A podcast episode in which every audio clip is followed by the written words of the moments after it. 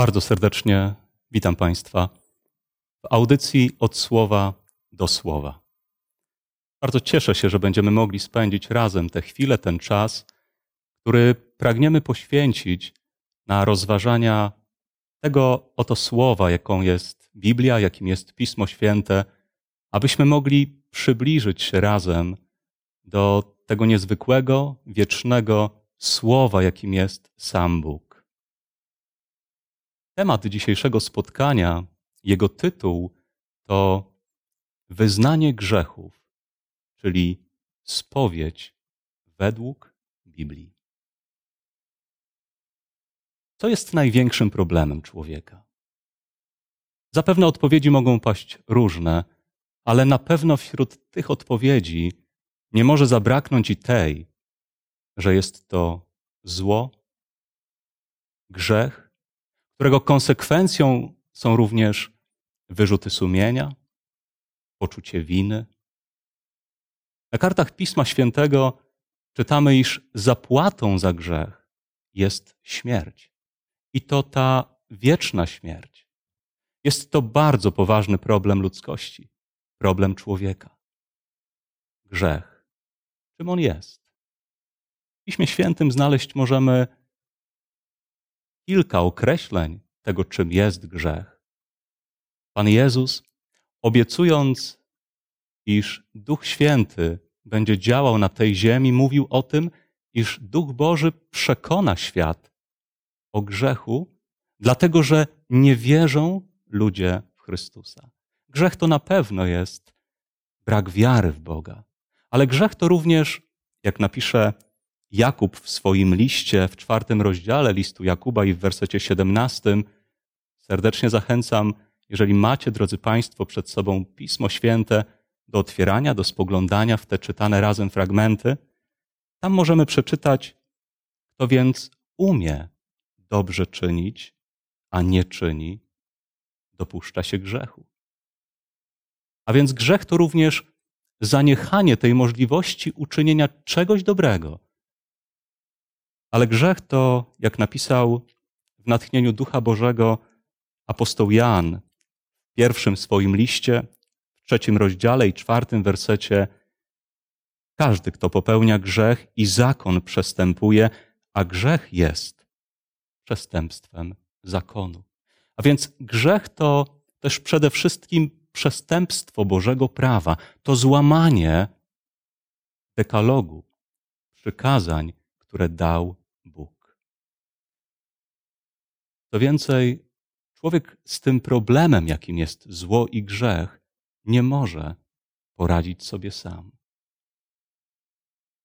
Na szczęście cudowny i dobry Bóg postanowił rozwiązać ten problem dla ratowania człowieka, dla zbawienia człowieka.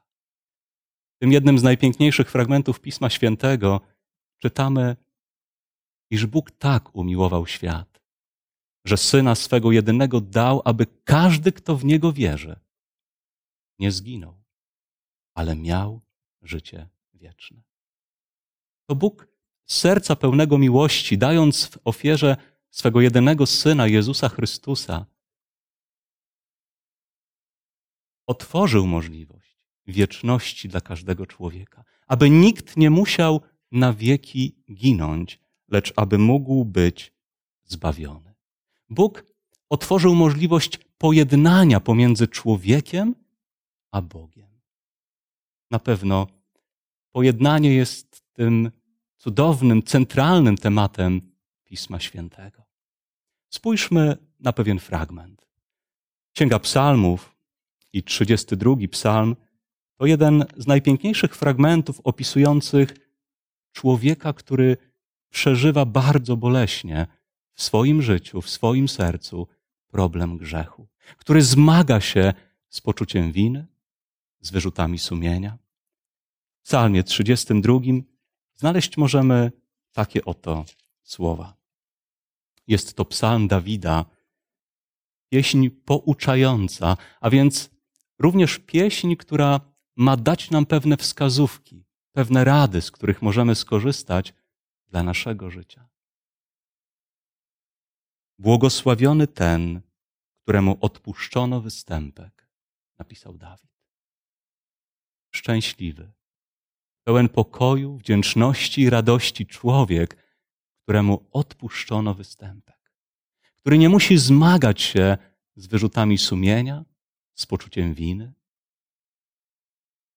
którego grzech, jak napisał dalej Dawid, został zakryty. Błogosławiony człowiek, któremu Pan nie poczytuje winy, a w duchu jego nie ma obłudy.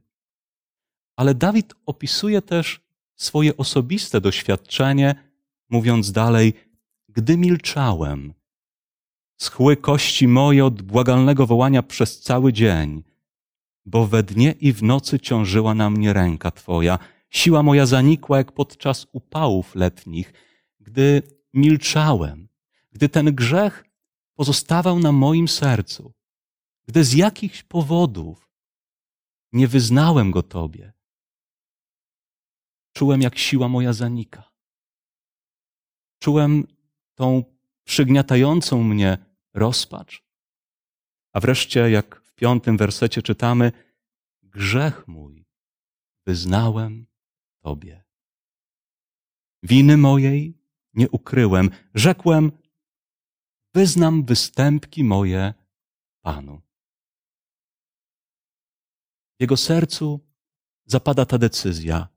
Wyznam występki moje Panu. Powiem Bogu, w czym złamałem Jego przykazania. Powiem Bogu, co zabrudziło moje serce, co nie daje mi spokoju, co powoduje poczucie winy w moim życiu. Wyznam występki moje Panu, powiedział Dawid. I przychodząc takim, jakim był przed oblicze Boże, wyznając to, co ciążyło na jego sercu, napisze potem: Wtedy Ty odpuściłeś winę grzechu mego. Gdy wyznał występki swoje Panu, a czym jest wyznanie grzechów? Jeśli nie przyznaniem się do tego, iż w istocie popełniłem to czy to zło, ale nie tylko samym przyznaniem się do tego, nie tylko samym zaakceptowaniem faktu, że to miało miejsce w moim życiu, ale również szczerym żalem, szczerą skruchą serca, które wzbudza Bóg w człowieku. Bóg obdarza nas tym żalem. Bóg obdarza nas tą skruchą.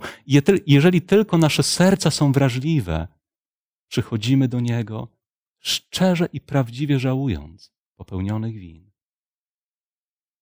Ale wyznanie grzechów to również porzucenie ich, to również jako konsekwencja tego wyznania naprawienie tego, co można naprawić, jeżeli wiązało się z krzywdą dla bliźnich? Rzekłem, wyznam występki moje Panu, a Ty odpuściłeś winę grzechu mego. Na kartach Starego czy Nowego Testamentu ilekroć spotykamy historię ludzi, którzy przeżywali ten problem grzechu, ilekroć możemy czytać w tych historiach, w jaki sposób znajdowali rozwiązanie tego problemu w swoim życiu. Zawsze, zawsze było to bezpośrednie zwrócenie się człowieka do Boga. Zawsze było to przyjście człowieka, by przed Bogiem w modlitwie, w modlitwie wiary przeprosić, żałować, wyznając grzech, ale także przyjąć z radością, z wdzięcznością przebaczenie. Podobnie jak w tym doświadczeniu, o którym wspomina w swym psalmie Dawid. Gdy wyznałem, Ty przebaczyłeś mi, Boże. Ty chętnie oczyściłeś moje serce z tego, co złe, z tego, co niewłaściwe. Tak, to jest ten sposób, w jaki Bóg pragnie jednać człowieka z sobą, rozwiązywać w życiu człowieka ten największy problem, jakim jest grzech. Ale prawda jest też taka, że jako ludzie próbujemy wielu innych sposobów, na rozwiązanie problemu grzechu. Jakich? Na przykład czasami negujemy grzech lub bagatelizujemy. Coś niewłaściwego dzieje się w naszym życiu, ale mówimy, to nie jest takie złe. Czasami usprawiedliwiamy sami siebie. Często znajdując w innych, w bliźnich, tych, którzy spowodowali nasz własny upadek i potknięcie. Czasami jako ludzie próbujemy rozwiązać w cudzysłowie ten problem grzechu, mówiąc, gdyby on czy ona tak czy inaczej nie zachowali się, na pewno bym tak nie zareagował, na pewno nie uczyniłbym tego złego czy tego zła. Ale to nie jest sposób, w jaki naprawdę możemy rozwiązać problem grzechu. Zawsze, drodzy Państwo, zawsze, gdy próbujemy sami usprawiedliwić siebie, może uczynimy to we własnych oczach, ale nigdy w Bożych. Dlatego, że tak długo, jak człowiek usprawiedliwia sam siebie, nie może usprawiedliwić go, przebaczyć mu Bóg, bo serce człowieka zamknięte jest na przyjęcie tej pomocy. Czasami człowiek stara się wyprzeć istnienie grzechu, stara się nie myśleć o tym, nie mówić, sądząc być może, że w ten sposób on nie istnieje. Ale przychodzą takie chwile, o których może doskonale wiemy, gdy może w samotną noc sumienie budzi się i przypominają się różne wydarzenia, co do których mamy tą świadomość, że nie są w naszym życiu rozwiązane, że są nadal problemem. Może coś niewłaściwego, co uczyniłem komuś innemu, może coś, czym zgrzeszyłem przeciwko Bogu. Wspomnienia wrócą. Czasami człowiek próbuje również ukryć grzech, udając w ten sposób, że nic się nie stało, bo być może jeżeli nikt inny nie zauważył, to tego nie ma. Ale jest Bóg, który zna nasze serca, który bada nasze serca. Jeszcze innym ludzkim sposobem rozwiązania tego problemu grzechu jest coś, co powszechnie znane jest jako spowiedź, czy spowiedź uszna, kiedy jeden człowiek przed drugim wyznaje swoje grzechy. Kiedy jeden człowiek przychodzi do drugiego człowieka, który jest duchownym, kapłanem, aby wyznać wszystkie swoje przewinienia, aby wyznać swoje grzechy. Ale podobnie jak te inne sposoby, jest to próba ludzkiego rozwiązania tegoż problemu. Bowiem nawet kiedy spojrzymy w wydarzenia historyczne, trudno znaleźć na kartach Pisma Świętego jakiekolwiek potwierdzenie dla tego rodzaju rozwiązywania problemu grzechu, dla tego sposobu. Spowiedź, ta spowiedź uszna, jest pewnego rodzaju tradycją ludzką, która pojawiała się, pojawiła przede wszystkim w wiekach średnich, w czasach średniowiecza, rozwijając się, ewoluując, aż wreszcie na jednym z soborów kościelnych w roku 1215 na Soborze Laterańskim została oficjalnie zaakceptowana jako coś właściwego. Później potwierdził to jeszcze bardziej Sobór poreformacyjny czy kontreformacyjny, Sobór Trydencki, który trwał w latach 1545-1563. A więc dosyć późno. Najważniejsze pytanie, czy w Piśmie Świętym możemy znaleźć przesłanki, naukę potwierdzającą taki sposób rozwiązywania problemu grzechu? Jeżeli Pan Jezus nakazałby swoim uczniom apostołom, aby właśnie w taki sposób spowiadali ludzi, zachęcając ich, aby przychodzili do nich, a oni na mocy swej decyzji będą odpuszczać im grzechy. Na pewno na kartach Pisma Świętego ta nauka byłaby wyraźna, a apostołowie czyniliby to. Czyż nie jest zdumiewające, że czytając Nowy Testament nie znajdziemy ani jednego miejsca, które pokazywałoby taką sytuację? Co więcej, znajdziemy miejsca, które ukazują, iż apostołowie nie znali takiego sposobu rozwiązywania problemu grzechu. To, co znali, wynikało również z całej nauki Pisma Świętego, ze Starego Testamentu, iż człowiek, który zgrzeszył, przychodzi do Boga, aby to bezpośrednio Jemu, w tej szczerej, skruszonej modlitwie, wyznać swoje grzechy. Oto w Księdze Dziejów Apostolskich, w rozdziale ósmym, znaleźć możemy historię, właśnie takie doświadczenie jednego z apostołów, gdy apostoł Piotr rozmawia z człowiekiem, z człowiekiem, który był poruszony Ewangelią. Jego przeszłe życie związane było z czarnoksięstwem, z różnego rodzaju niewłaściwymi praktykami, ale pod wpływem Ewangelii zdaje się porzucać to zło, które czynił dotychczas. Ale widząc cuda, które działy się przez ręce uczniów Chrystusa, w jego sercu pojawia się myśl, że być może on mógłby również czynić w ten sposób i że mógłby ten Boży dar zakupić za pieniądze. To też, jak czytamy w ósmym rozdziale Księgi Dziejów Apostolskich, w wersecie dziewiętnastym, powiedział: Dajcie im mnie tę moc, aby ten, na kogo ręce włożę, otrzymał Ducha Świętego. A w wersecie poprzedzającym, osiemnastym, czytamy, że zanim wypowiedział te słowa, przyniósł pieniądze. I oto wtedy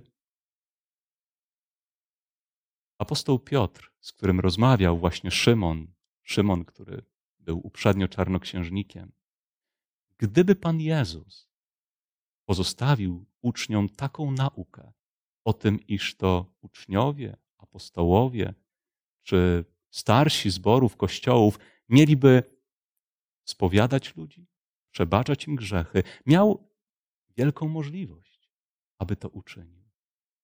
Ale spójrzmy razem, w jaki sposób zaproponował rozwiązanie tego problemu ewidentnego grzechu w sercu Szymona apostoł Piotr. Oto w wersecie 22 czytamy takie oto słowa. Że to odwróć się od tej nieprawości swojej i proś Pana, czy nie mógłby ci być odpuszczony zamysł Twojego serca. Apostoł Piotr, mając przed sobą człowieka, który w tak wyraźny sposób uczynił coś niewłaściwego, złego, zachęcił go, proś Boga. Proś Boga, aby On odpuścił te złe zamysły Twojego serca. Apostoł Piotr nie postawił się w miejsce tego, który jedynie może odpuszczać grzechy. Zgodnie z modlitwą, której uczył Jezus Chrystus, z tym pewnym wzorem modlitwy, w którym między innymi mówimy do Boga: odpuść nam nasze. Tym, który jest kapłanem odpuszczającym winy, jest Bóg, jest Jezus w Ewangelii Marka w rozdziale drugim znaleźć możemy bardzo ciekawą historię, gdy oto pewnego dnia Jezus Chrystus przemawiał w domu apostoła Piotra. Tłum ludzi wypełniał nie tylko ten niewielki dom, ale również wokół tego domu trudno było przecisnąć się. A oto czterech mężczyzn niosło swojego przyjaciela, sparaliżowanego człowieka nie potrafili się z powodu tłumu dostać do domu, więc weszli na płaski dach. zrobili w nim pewien otwór i spuścili swojego sparaliżowanego człowieka wprost do stóp Jezusa Chrystusa. Jezus, dobrze znając największą potrzebę tego człowieka, wiedział, że nie jest nią uzdrowienie, ale jest nią przebaczenie. Ponieważ poczucie winy, wyrzuty sumienia tak bardzo uciskały jego serce. I widząc u swoich stóp tego nieszczęśnika, jak czytamy w drugim rozdziale Ewangelii Marka, powiedział piąty werset: Synu, odpuszczone są grzechy Zapewnił tego człowieka, że jego grzechy, jego winy zostają odpuszczone. Ludzie zebrani wokół, słuchający tego, wielu z nich oburzyło się. Oburzyło się, mówiąc, czemu ten tak mówi? On bluźni. Któż może grzechy odpuszczać oprócz jednego Boga? Tak. Ludzie ci dobrze znali naukę Starego Testamentu, wiedząc, że tym, który jedynie odpuszcza grzechy, jest Bóg. Jest Zbawiciel. Dlatego, słysząc słowa Jezusa, oburzyli się w swoich sercach. Znali słowa zapisane w księdze proroka Izajasza w rozdziale 43, a tam werset 25, w którym Bóg zawarł takie oto słowa. Bóg, mówiąc o sobie samym, powiedział: Ja, jedynie ja, mogę przez wzgląd na siebie zmazać Twoje przestępstwa i Twoich grzechów nie wspomnę. To ja, jedynie ja, mówi Bóg Mogę przebaczyć Ci. Mogę zmazać Twoje przestępstwa. Ci, którzy wtedy oburzyli się na Jezusa, nie uczynili tego, gdyby przyjęli z wiarą to, kim On jest. Że wprawdzie jest też człowiekiem, jest też synem człowieczym, ale był to Bóg, który stał się człowiekiem. I dlatego miał prawo wtedy powiedzieć temu człowiekowi: Twoje grzechy są Twoje serce niech wypełni się pokojem i błogosławieństwem. A na dowód tego, iż może to uczynić, przywrócił również owemu człowiekowi zdrowie, dar zdrowia. Chociaż nie znajdujemy na kartach Pisma Świętego innych słów, jak tylko te, które pokazywałyby iż problem rozwiązania, że rozwiązanie problemu grzechu znajduje się jedynie w tym, gdy człowiek przychodząc do Boga wyznaje je, skrusze, porzuca, naprawia to, co uczynił niewłaściwego, to faktem jest, że próbuje się czasem wykorzystać niektóre fragmenty Pisma Świętego, aby jednak pokazać, że rola człowieka drugiego człowieka w odpuszczeniu, w przebaczeniu może być istotna, a może nawet główna. Jak choćby fragment zapisany w osiemnastym rozdziale Ewangelii Mateusza, gdy w pewnym momencie Pan Jezus, mówiąc do zebranych wokół siebie uczniów, wcześniej te słowa również gronie uczniów skierował do apostoła Piotra, powiedział: Powiadam wam, osiemnasty rozdział Ewangelii Mateusza i werset osiemnasty, Cokolwiek byście związali na ziemi, będzie związane i w niebie, a cokolwiek byście rozwiązali na ziemi, będzie rozwiązane i w niebie. Czyż słowa te nie dają uczniom władzy nad stanem ludzkich serc, nad niemalże sumieniami? Nie dają możliwości decydowania o odpuszczeniu lub zachowaniu grzechu, o rozwiązaniu tej sytuacji lub zachowaniu nierozwiązanej? Zawsze szukając odpowiedzi, zwłaszcza w takich dosyć kontrowersyjnych wypowiedziach, słowach, ważne jest, abyśmy spojrzeli na cały kontekst danego fragmentu. Otóż w tym miejscu, kilka wersetów wcześniej, Pan Jezus opowiada uczniom tą niezwykłą historię. Historię o zagubionej owcy. Gdy oto z licznego stu, stu owiec stada jedna zginęła i pasterz idzie, aby szukać tej jednej. Ta historia, która pokazuje, iż Bożym pragnieniem jest, aby również Jego Kościół, gdy ktoś ze współwyznawców, współwierzących, może odchodzi, może gubi się gdzieś w sidłach grzechu, aby nie, nie pozostał bez próby ratowania, bez próby wyciągnięcia ręki i przyprowadzenia z powrotem do Bożego ludu. I teraz przekładając tą przypowieść o zagubionej owcy na bardzo praktyczne działanie w kościele, Pan Jezus powiedział, a słowa te czytam w Ewangelii Mateusza od wersetu 15 w tymże 18 rozdziale. A jeśli by zgrzeszył brat twój, idź, upomnij go sam na sam.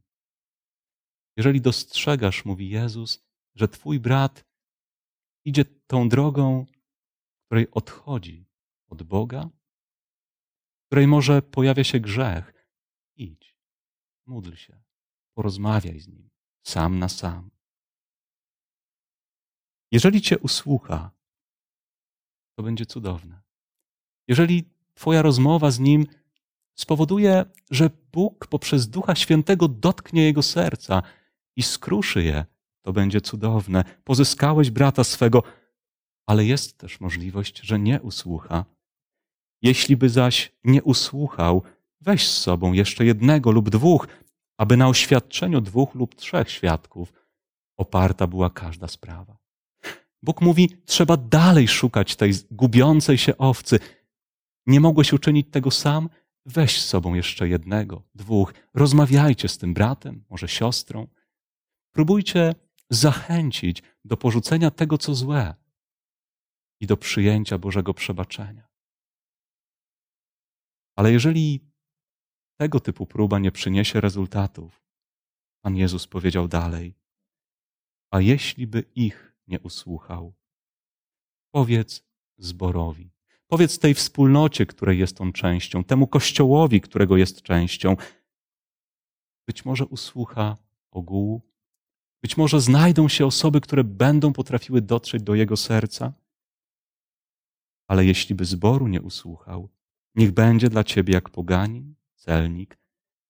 I właśnie komentując tą historię, w tym momencie, gdyby nie usłuchał zboru, Pan Jezus powiedział, gdyby nie usłuchał Kościoła, gdyby nadal chciał iść tą drogą grzechu, nie przyjmując napomnienia, Pan Jezus powiedział, cokolwiek byście związali na ziemi, będzie związane w niebie, a co rozwiązalibyście na ziemi, będzie rozwiązane w niebie. W tych słowach Pan Jezus daje swojemu Kościołowi, daje Kościołom możliwość wyłączenia ze społeczności tych, którzy nie chcą skorzystać z możliwości przebaczenia, pojednania, którzy, a cały ten proces opisany tutaj dotyczy jawnych, widocznych grzechów, które są poznane i znane, gdyby nie chciał skorzystać z tej łaski macie jako Kościół możliwość rozwiązania tych braterskich więzi.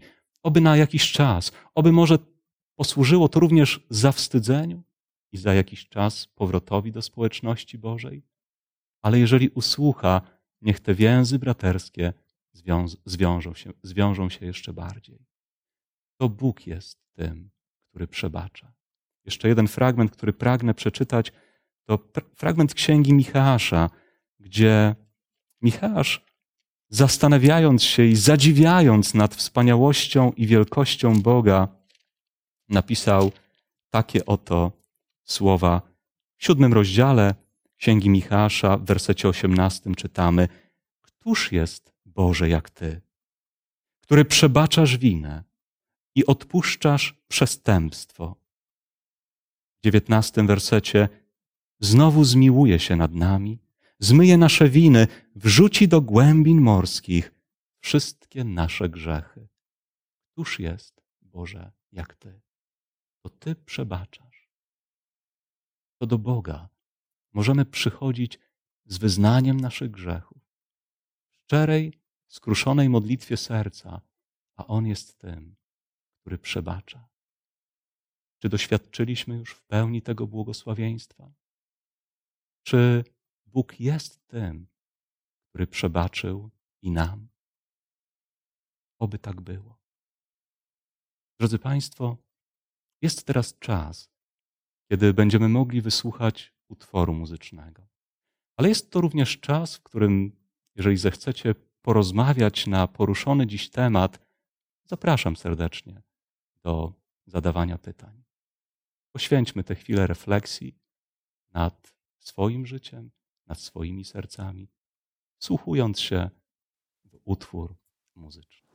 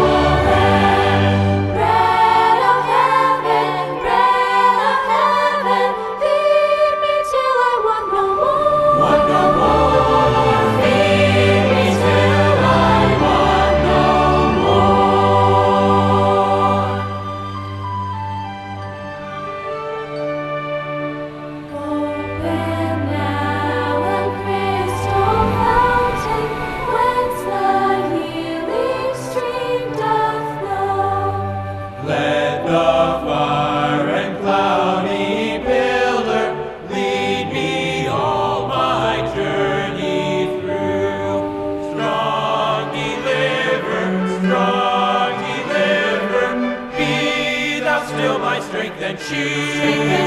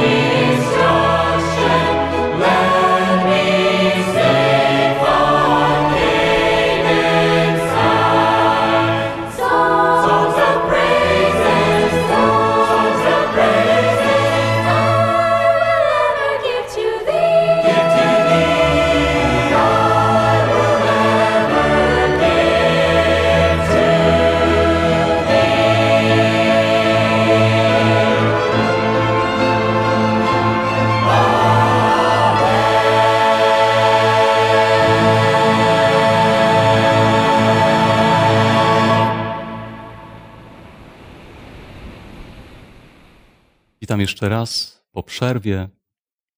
Przed nami czas, gdy chcemy kontynuować to spotkanie w naszej audycji od słowa do słowa.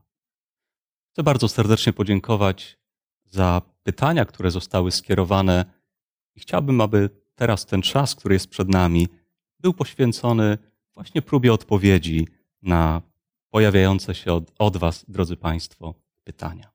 Jan pyta, czy Biblia kiedykolwiek, gdziekolwiek wyraźnie wspomina o spowiedzi człowieka twarzą w twarz, jak to jest stosowane dziś w Kościele rzymskokatolickim? Czy w związku z tym spowiedź taka jest nieuprawniona? Tylu ludzi się myli? Dziękuję serdecznie za to pytanie. Czy Biblia wspomina o spowiedzi, wyznawaniu grzechów człowiek człowiekowi, twarzą w twarz, jak rozumiem to pytanie. Jest taki fragment na kartach Pisma Świętego, napisany przez Jakuba.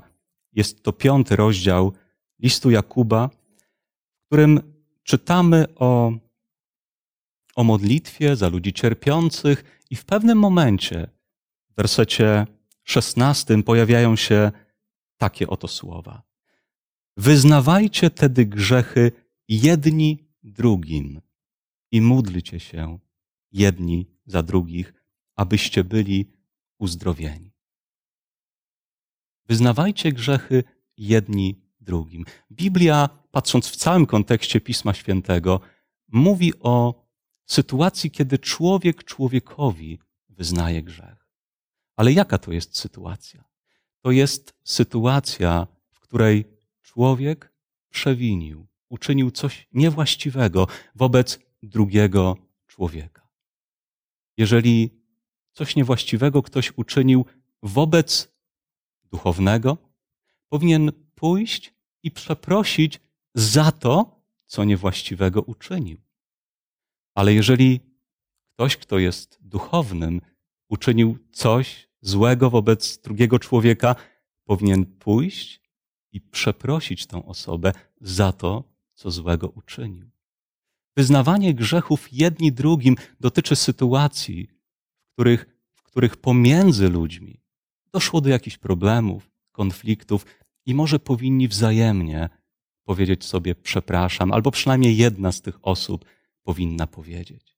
Tu oczywiście mogą być różne sytuacje, bo wyobraźmy sobie, gdy zawiniliśmy przeciwko komuś. Idziemy do tej osoby i mówimy serdecznie żałuję, przepraszam. Wyznałem mój grzech Bogu, ale chcę przeprosić i Ciebie, bo wiem, że to jest ważne i potrzebne. Oczywiście ta druga osoba może powiedzieć, przyjmując nas z radością, w porządku, przebaczam Ci. Ale może też powiedzieć, choć to nie byłoby stosowne i właściwe, iż nie czyni tego, iż nie przebacza nam. Ale zrobiliśmy ze swojej strony wszystko, aby tak się stało i możemy być pewni Bożego przebaczenia.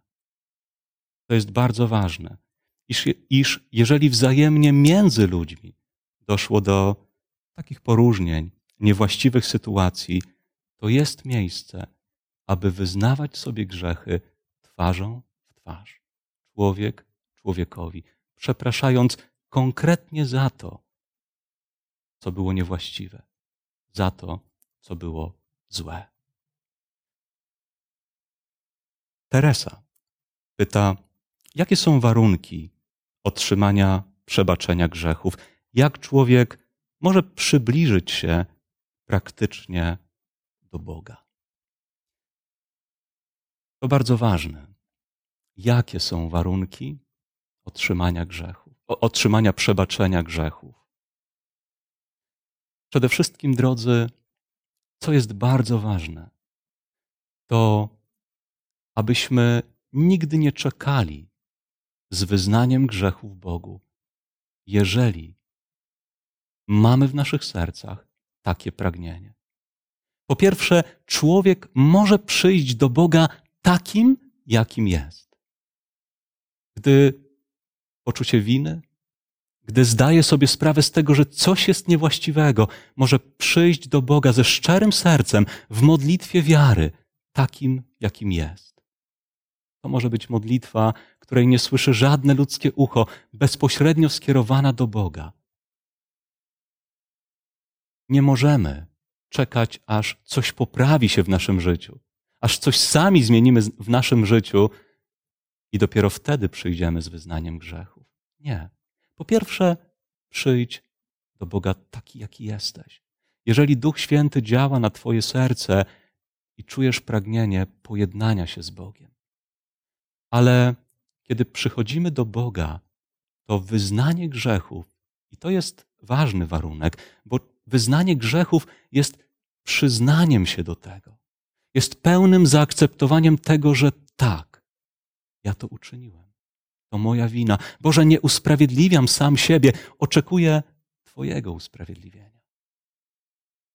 A kiedy w modlitwie serca, nazywając ten grzech po imieniu, wyznajemy go Bogu, przepraszając za to, co uczyniliśmy, jednocześnie możemy w tej samej modlitwie podziękować Bogu za to, że przebacza nam. Dlaczego? Jak czytamy w pierwszym liście apostoła Jana, w pierwszym rozdziale tego listu, w wersecie dziewiątym, jeżeli wyznajemy grzechy nasze Bogu, wierny jest Bóg i sprawiedliwy i odpuści nam grzechy i oczyści nas od wszelkiej nieprawości. Jeżeli wyznajemy, jeżeli spełniamy ten warunek, przyznając się, żałując, przepraszając Boga, to Bóg jest wierny. Bóg jest sprawiedliwy. I Bóg, który bardzo nas kocha, nie chce, aby ktokolwiek z nas, choćby przez chwilę dłużej, chodził z sercem obciążonym poczuciem winy. Bo Bóg chce ten ciężar zdjąć, bo Bóg chce nam przebaczyć. Oczywiście bardzo ważne jest też, abyśmy przyjmując Boże przebaczenie, sami przebaczyli innym. Sami mogli tego samego ducha przejawić dalej. W liście apostoła Pawła do Kolosan znajdziemy takie oto słowa. Trzynasty werset trzeciego rozdziału. Znosząc jedni drugich, przebaczając sobie nawzajem, jeśli kto ma powód do skargi przeciwko komu, jak Chrystus wam odpuścił, napisał apostoł Paweł. Tak i wy. To jest bardzo ważne, abyśmy przyjmując Boże przebaczenie, przebaczali też innym. Ale też bardzo ważne jest, aby gdy przychodzimy po przebaczenie do Boga i gdy wiemy, że zawiniliśmy również przeciwko naszym bliźnim, to aby pójść i przeprosić tę osobę. Pamiętam, gdy Bóg w moim życiu rozwiązał ten problem grzechu. Gdy któregoś dnia mogłem dzięki łasce Bożej dojść do tego zrozumienia, że On może wybaczyć mi moje grzechy. Gdy gdzieś klęcząc samotnie w pokoju, wyznawałem Mu swoje winy, swoje grzechy, prosząc o przebaczenie, ten Boży pokój wypełnił moje serce, ale jednocześnie również pewne myśli przypominające mi, że są na tej ziemi osoby, które powinienem przeprosić.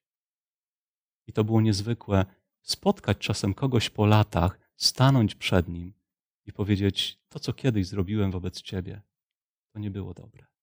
Przepraszam. Nie zawsze jest taka możliwość, ale jeżeli jest, powinniśmy ją wykorzystać i uczynić.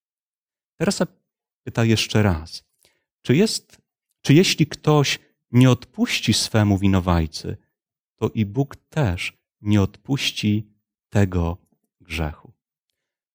Drodzy, jeżeli nie odpuszczamy tym, którzy nam zawinili, to znaczy, że chowamy urazę, chowamy gniew w sercu, chowamy jakieś uprzedzenie, a to nie jest zgodne z Bożą wolą.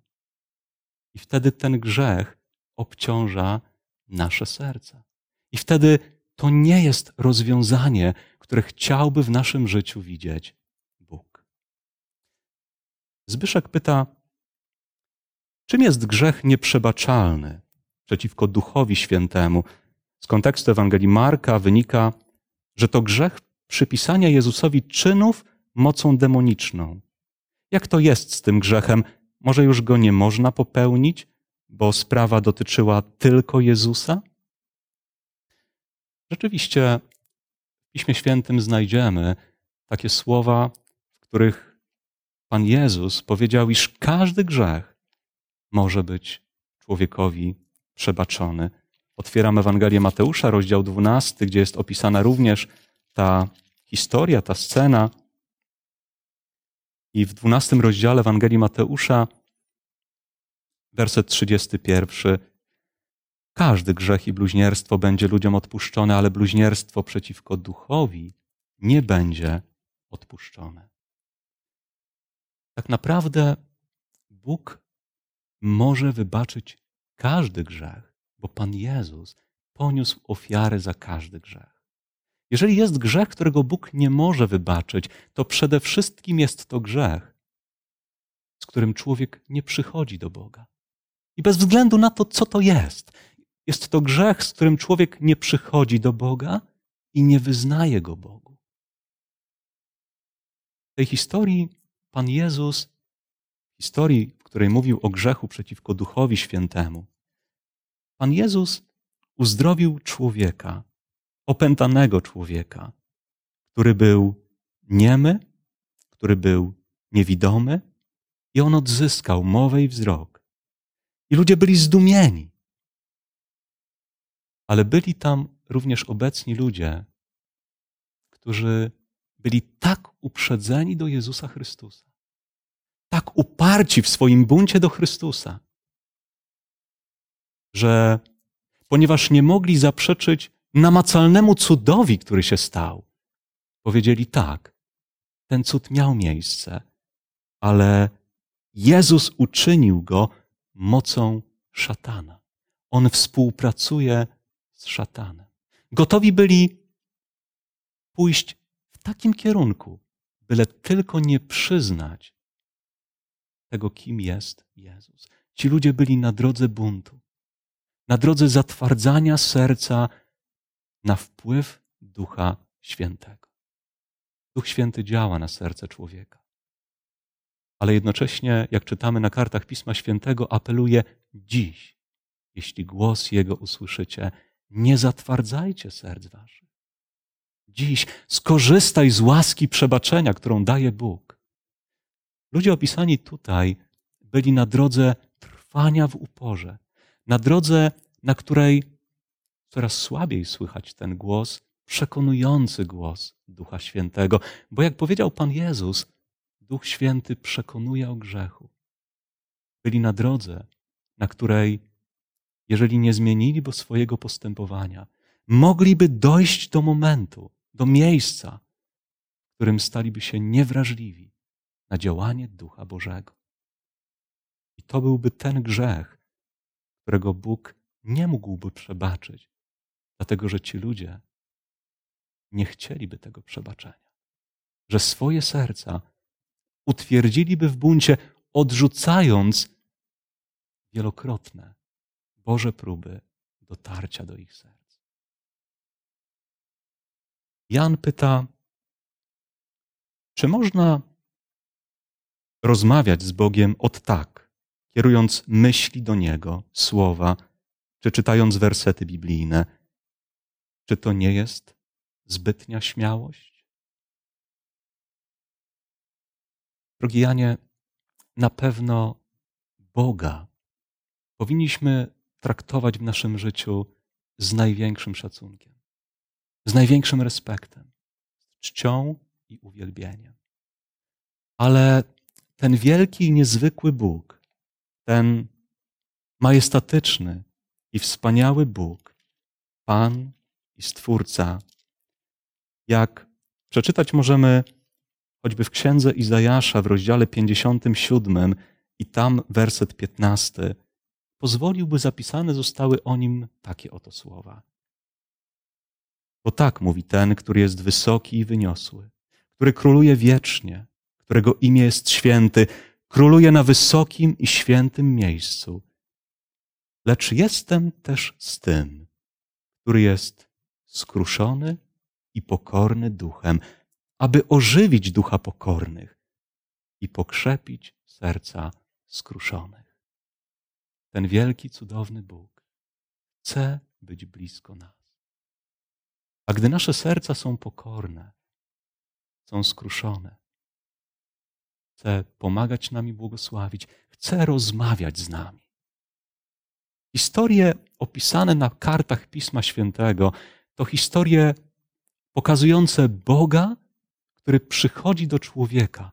Począwszy od tej pierwszej, gdy Adam z Ewą upadli w grzech, Czytamy o Bogu, który przychodzi i pyta: Adamie, gdzie jesteś? Widzimy Boga, który chce z nami rozmawiać. I choć dzisiaj grzech tak mocno mógł zniszczyć te relacje człowiek-Bóg, Bóg pragnie je odnowić. Bóg chce, abyśmy mówili Mu o tym, co przeżywamy, abyśmy dzielili się z Nim tym, co jest w naszych sercach, składali dziękczynienia, prośby. On chce mówić do nas. Czytając Pismo Święte, możemy słuchać Jego cudownego i wspaniałego głosu. Bóg chce być blisko nas, chce rozmawiać z nami, chce wnosić błogosławieństwa w nasze życie. Możemy kierować do Niego nasze myśli, nasze słowa, a On działa na nasze serca. Adrian stawia takie pytanie. Tylko Bóg może odpuszczać grzechy, a przecież Biblia mówi, że człowiek też może. Jak to wyjaśnić? Tak, tylko Bóg może odpuszczać grzechy. Dlatego, że Bóg, który stał się człowiekiem, w osobie Jezusa Chrystusa, przyjął na siebie grzech i karę za grzech każdego człowieka. Ofiara Golgoty jest tym niezwykłym wydarzeniem. Wydarzeniem, gdy Jezus Chrystus, niewinny, bezgrzeszny, wziął na siebie winę nas wszystkich i umarł na naszym miejscu, w zastępstwie za nas, dając nam możliwość skorzystania z Jego łaski, z Jego przebaczenia. I dzisiaj, służąc w niebiańskiej świątyni, jako arcykapłan, jako jedyny pośrednik pomiędzy człowiekiem a Bogiem, na mocy swej przelanej krwi, gdy zwracamy się do Niego, jako jedynego naszego spowiednika, gdy wyznajemy Mu nasze grzechy, kierując nasze myśli tam, do niebiańskiej świątyni, w której jest Jezus Chrystus, możemy doświadczać realności przebaczenia. Możemy doświadczać tego, co czyni Bóg w naszym życiu. Adrian pisze, że Biblia mówi, że człowiek też może odpuszczać grzechy.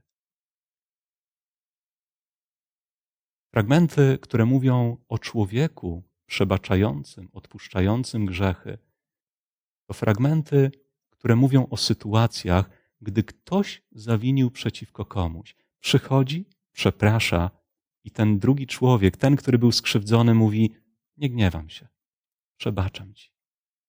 Tak, możesz powiedzieć: Przebaczam, gdy ktoś przeciwko tobie zawinił, ale nie możesz przebaczyć komuś drugiemu grzechu, który nie dotyczy ciebie. Nie możesz wejść w jego sumienie i przebaczyć mu jego grzechów, które może dotyczą relacji jego z innymi osobami albo jego z Bogiem. Zbyszek ponownie. Czy przebaczyć znaczy zapomnieć? Bardzo głębokie pytanie. Jak każde z poprzednich, które mogliśmy czytać i nad którymi zastanawialiśmy się, czy przebaczyć znaczy zapomnieć. Kiedy jest grzech,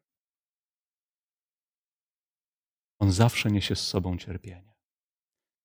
Zawsze niesie z sobą emocje, zranione serce, poczucie krzywdy. Czasami ta krzywda może być bardzo dogłębna. Czasami czyn, zły czyn, może być bardzo przerażający powodując ogromne rany w sercu człowieka. Przebaczenie jest przede wszystkim decyzją. Decyzją o tym, że odpuszczam drugiemu człowiekowi to, co uczynił przeciwko mnie. Czy to znaczy zapomnieć, wymazać z pamięci? Niekoniecznie. Pewne rzeczy, żyjąc na tej ziemi, będziemy pamiętać długo. Będziemy, będziemy może wracać w myślach, czy będą przypominać nam się czasami. Ale jeżeli przebaczymy, to wspominając nawet pewne rzeczy, podejmując tą decyzję, Bóg będzie leczył również nasze emocje, nasze uczucia. I nawet wspominając pewne złe rzeczy, krzywdę, którą ktoś nam uczynił, gdy przebaczymy, będziemy wspominać bez tego poczucia chęci odwetu, bez tego poczucia, którym chcielibyśmy w jakiś sposób podejść, oddając tym samym, bez tego poczucia, w którym uparcie trwalibyśmy w niechęci do tej osoby. Bóg będzie odmieniał nasze serca. Mimo, że będziemy czasami wracać, może pewne myśli, nawet nie chcąc, będą wracać do naszych serc. Przebaczenie jest decyzją. Ale czasami ten proces też leczenia naszych uczuć potrzebuje chwilę czasu. Dlatego, gdy wyznajemy swoje grzechy Bogu, nie możemy opierać się na emocjach, na uczuciach, zastanawiając się, czy Bóg nam przebaczył, czy nie. Ale musimy przyjąć Jego przebaczenie przez wiarę. Również gdy przebaczamy drugiej osobie, przez wiarę podejmujemy tą decyzję. Emocje z czasem dostosują się do tego. Pamięć może będzie coraz rzadziej wracała do tamtych wydarzeń. Drodzy Państwo, chcę bardzo serdecznie podziękować za te chwile, które mogliśmy spędzić dzisiaj razem przy Bożym Słowie. Chcę podziękować, zostawiając nas z ostatnim fragmentem Pisma Świętego, który chcę dzisiaj przeczytać. Zapisany jest on w księdze Joba w rozdziale 22 i werset 21. To taka ogromna zachęta ze strony Boga, właśnie do tego, żeby przyjść do Niego żeby pojednać się z Nim. Jeżeli już w swoim życiu skorzystaliście z tego cudownego daru przebaczenia, chwała Bogu. Jeżeli już doświadczacie tego prawdziwego pokoju płynącego z pojednania z Chrystusem, dzięki niech będą Bogu. Ale jeżeli jest to wciąż potrzeba Twojego serca, dzisiaj jest dzień, w którym Bóg może darować Ci swoje przebaczenie. Dzisiaj jest dzień, w którym możesz przyjść do Niego i doświadczyć tego cudownego daru. Możesz doświadczyć Bożego sposobu rozwiązania problemu grzechu. Jak czytamy w tym 21 wersecie, 22 rozdział Księgi Joba, pogódź się z Nim i zawrzyj z Nim pokój ten sposób poprawisz swoją dolę. Pogódź się z Nim. A jeżeli już to uczyniłeś, powiedz innym, którzy może jeszcze nie wiedzą, jak to uczynić, że mogą pogodzić się z Bogiem, że Bóg może być moim, Twoim i ich przyjacielem oraz zbawcą. Podziękujemy w modlitwie, drodzy Państwo, za za to, jaki jest Bóg, za Jego cudowność. Wśród intencji jest taka, o którą szczególnie pragniemy się modlić. Intencja o zdrowie dla brata Andrzeja Chojnackiego i kwestię jego operacji chirurgicznej. Zechciejmy przejść w modlitwie do naszego Boga. Ukochany nasz Panie, cudowny Zbawicielu. Chcemy podziękować Tobie za ogromną Twoją miłość i za to, w jaki sposób postanowiłeś rozwiązać problem, który my ludzie spowodowaliśmy. Dziękujemy za życie, służbę i ofiarę Pana Jezusa. Dziękujemy, że to On jest jedyną drogą, prawdą i życiem, jedynym naszym zbawcą. Panie, pobłogosław nasze serca prawdziwym przebaczeniem, pokojem i błogosławieństwem. Modlę się o wszystkich, którzy potrzebują Twojego przebaczenia, aby jak najszybciej stało się ich. Modlimy się, Panie, również o naszego drugiego brata, Andrzeja Chojnackiego, prosząc o jego zdrowie. prosząc o błogosławieństwo Twoje podczas czekającej go operacji, aby mógł doświadczyć Twojej ogromnej pomocy. Panie, tak bardzo Ciebie potrzebujemy. Bądź w naszym życiu, jako nasz przyjaciel, jako nasz zbawca. Bądź uwielbiony, drogi Ojcze, Synu i Duchu Boży.